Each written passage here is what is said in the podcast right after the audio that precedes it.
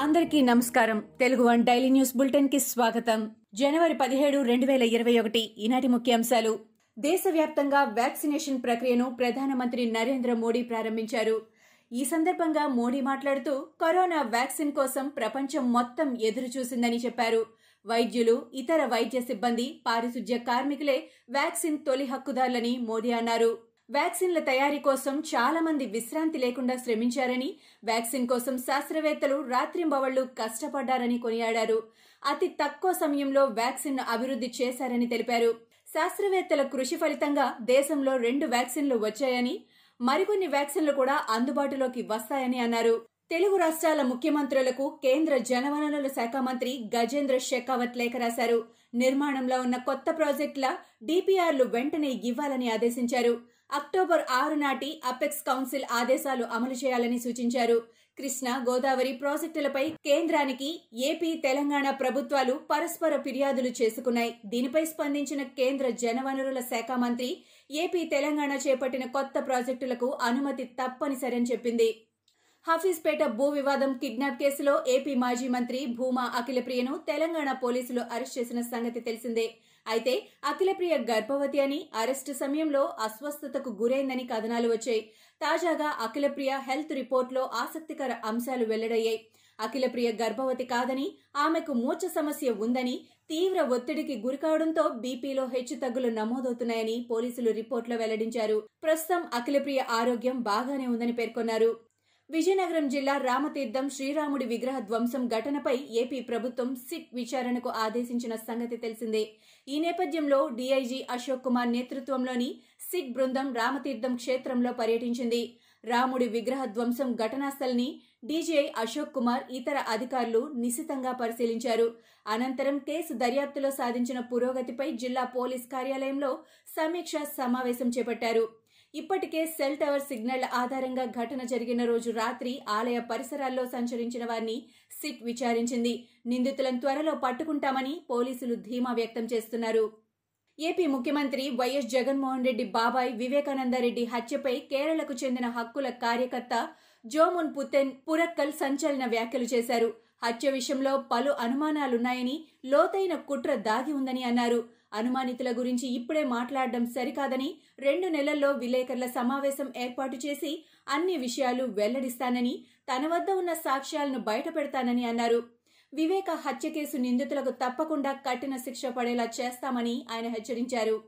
తూర్పుగోదావరి జిల్లా కాకినాడకు చెందిన క్రైస్తవ మత ప్రచారకుడు ప్రవీణ్ చక్రవర్తి పాస్టర్ చక్రవర్తి చేసిన వ్యాఖ్యలు ఏపీలో తీవ్ర కలకలం సృష్టిస్తున్నాయి. ఓ యూట్యూబ్ ఛానల్లో ఆయన కొంతకాలంగా హిందూ మతానికి వ్యతిరేకంగా వ్యాఖ్యలు చేస్తున్నారు.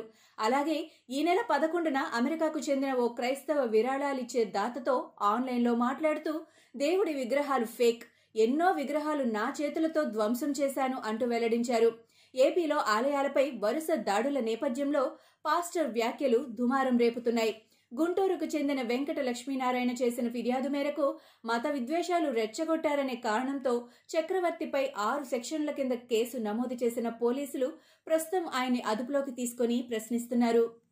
తెలంగాణలో గత ఇరవై నాలుగు గంటల్లో కొత్తగా రెండు వందల నలభై తొమ్మిది కరోనా పాజిటివ్ కేసులు నమోదయ్యాయి. ఇదే సమయంలో ఒకరు ఈ మహమ్మారి బారిన పడి ప్రాణాలు కోల్పోయారు. ప్రస్తుతం రాష్ట్ర వ్యాప్తంగా నాలుగు వేల రెండు వందల డెబ్బై మూడు యాక్టివ్ కేసులున్నాయి. ఆంధ్రప్రదేశ్లో గడిచిన ఇరవై నాలుగు గంటల్లో నూట పద్నాలుగు మందికి కరోనా పాజిటివ్ వచ్చింది. దీంతో మొత్తం కేసుల సంఖ్య ఎనిమిది లక్షల ఎనభై ఐదు వేల ఎనిమిది వందల ఇరవై నాలుగుకు చేరింది. వైరస్ బాధితుల్లో కొత్తగా ఒక్కరు కూడా మృత్యువాత పడలేదు. ప్రస్తుతం పంతొమ్మిది వందల ఎనభై ఏడు యాక్టివ్ కేసులున్నాయి. భారత్లో గత ఇరవై నాలుగు గంటల్లో పదిహేను వేల నూట యాభై ఎనిమిది మందికి కరోనా నిర్ధారణ అయింది. గడిచిన ఇరవై నాలుగు గంటల సమయంలో నూట డెబ్బై ఐదు మంది కరోనా కారణంగా మృతి చెందారు.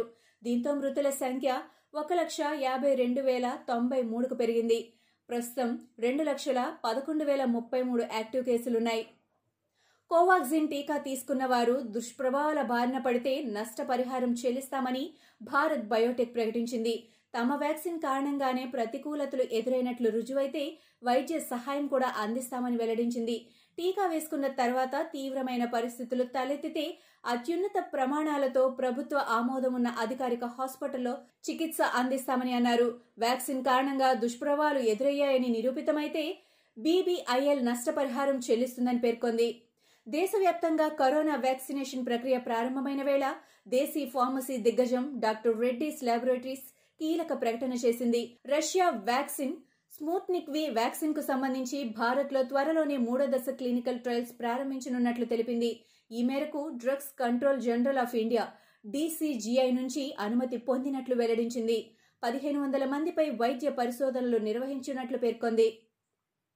చైనాలో కరోనా కేసులు మరోమారు పెరుగుతున్న నేపథ్యంలో వైరస్ను ఎదుర్కొనేందుకు ఆ దేశ ప్రభుత్వం మరోమారు పూర్తి స్థాయిలో సిద్దమవుతోంది కేసుల కట్టడికి ఐదు రోజుల్లో ఏకంగా పదిహేను వందల గదులున్న హాస్పిటల్ నిర్మించింది. హైబెయి ప్రావిన్స్లోని న్యాంగాంగ్లో మొత్తం ఆరు హాస్పిటల్స్ నిర్మించింది. ఫలితంగా ఆరు వేల ఐదు వందల గదులు అందుబాటులోకి వచ్చాయి. అందులో పదిహేను వందల గదులున్న ఈ హాస్పిటల్ కూడా ఒకటి. రెండు వేల పంతొమ్మిది చివర్లో కరోనా మహమ్మారి చైనాలోనే పురుడు పోసుకుంది. ఆ తర్వాత డిసెంబర్ నుంచి కేసుల్లో పెరుగుదల ప్రారంభమై క్రమంగా ప్రపంచం మొత్తానికి పాకేసింది. వివాదాస్పద ప్రైవసీ పాలసీపై మెసేజింగ్ యాప్ వాట్సాప్ దిగొచ్చింది. ఈ కొత్త విధానాన్ని మూడు నెలల పాటు వాయిదా వేస్తున్నట్టు ప్రకటించింది. ఫిబ్రవరి ఎనిమిది నుంచి కొత్త పాలసీ అమల్లోకి రావాల్సి ఉండగా నిర్ణయాన్ని మూడు నెలలు పొడిగించింది. అప్పటి వరకు ఎవరి ఖాతాలను డిలీట్ చేయబోమని వాట్సాప్ తెలిపింది. తాజా అప్డేట్ పై ప్రజల్లోకి తప్పుడు సమాచారం వెళ్ళిందని ఈ మూడు నెలల్లో కొత్త విధానంపై వినియోగదారులకు అర్థమయ్యేలా చెబుతామని వివరించింది. ఆహార పదార్థాల ద్వారా కూడా కోవిడ్ నైన్టీన్ వ్యాప్తి చెందుతుందనే వాదన రుజువయ్యింది.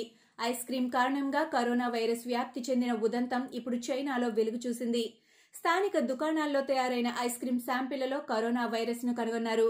University of Leeds virologist doctor Stephen Griffin మాట్లాడుతూ ఐస్ క్రీం డబ్బాలలో కరోనా వైరస్ మనుషుల ద్వారానే ప్రవేశించింది. ఫలితంగా ఐస్ క్రీం ప్రొడక్షన్ ప్లాంట్ అంతా వైరస్ వ్యాప్తి చెందే అవకాశం ఉందని అన్నారు. ఐస్ క్రీమ్ అనేది ఫ్యాట్తో తయారవుతుంది. దానిని కోల్డ్ స్టోరేజ్లో నిల్వ ఉంచుతారు. దీంతో అక్కడ వైరస్ వేగంగా వృద్ధి చెందుతుందని అన్నారు. టీమిండియా ఆల్రౌండర్లు హార్దిక్ పాండ్యా కృణాల్ పాండ్యా ఇంట విషాదం నెలకొంది. వారి తండ్రి హిమాంశు పాండ్యా శనివారం ఉదయం గుండెపోటుతో చనిపోయారు. తమ కెరీర్ కోసం తల్లిదండ్రులు ఎంతో కష్టపడేవారని పాండ్యా సోదరులు ఎప్పుడూ చెబుతూ ఉండేవారు. సూరత్లో కార్ ఫైనాన్స్ వ్యాపారం చేసే హిమాన్లు తన కుమారుల కెరీర్ కోసం ఆ వ్యాపారాన్ని వదిలేసి వడోదరాకు మకామార్చారు టీమిండియా మాజీ wicket keeper Kiran More cricket అకాడమీలో ఇద్దరిని చేర్పించి శిక్షణ ఇప్పించారు. ఇవి ఈనాటి ముఖ్యాంశాలు. మరికొన్ని ముఖ్యాంశాలతో మళ్ళీ రేపు కలుద్దాం.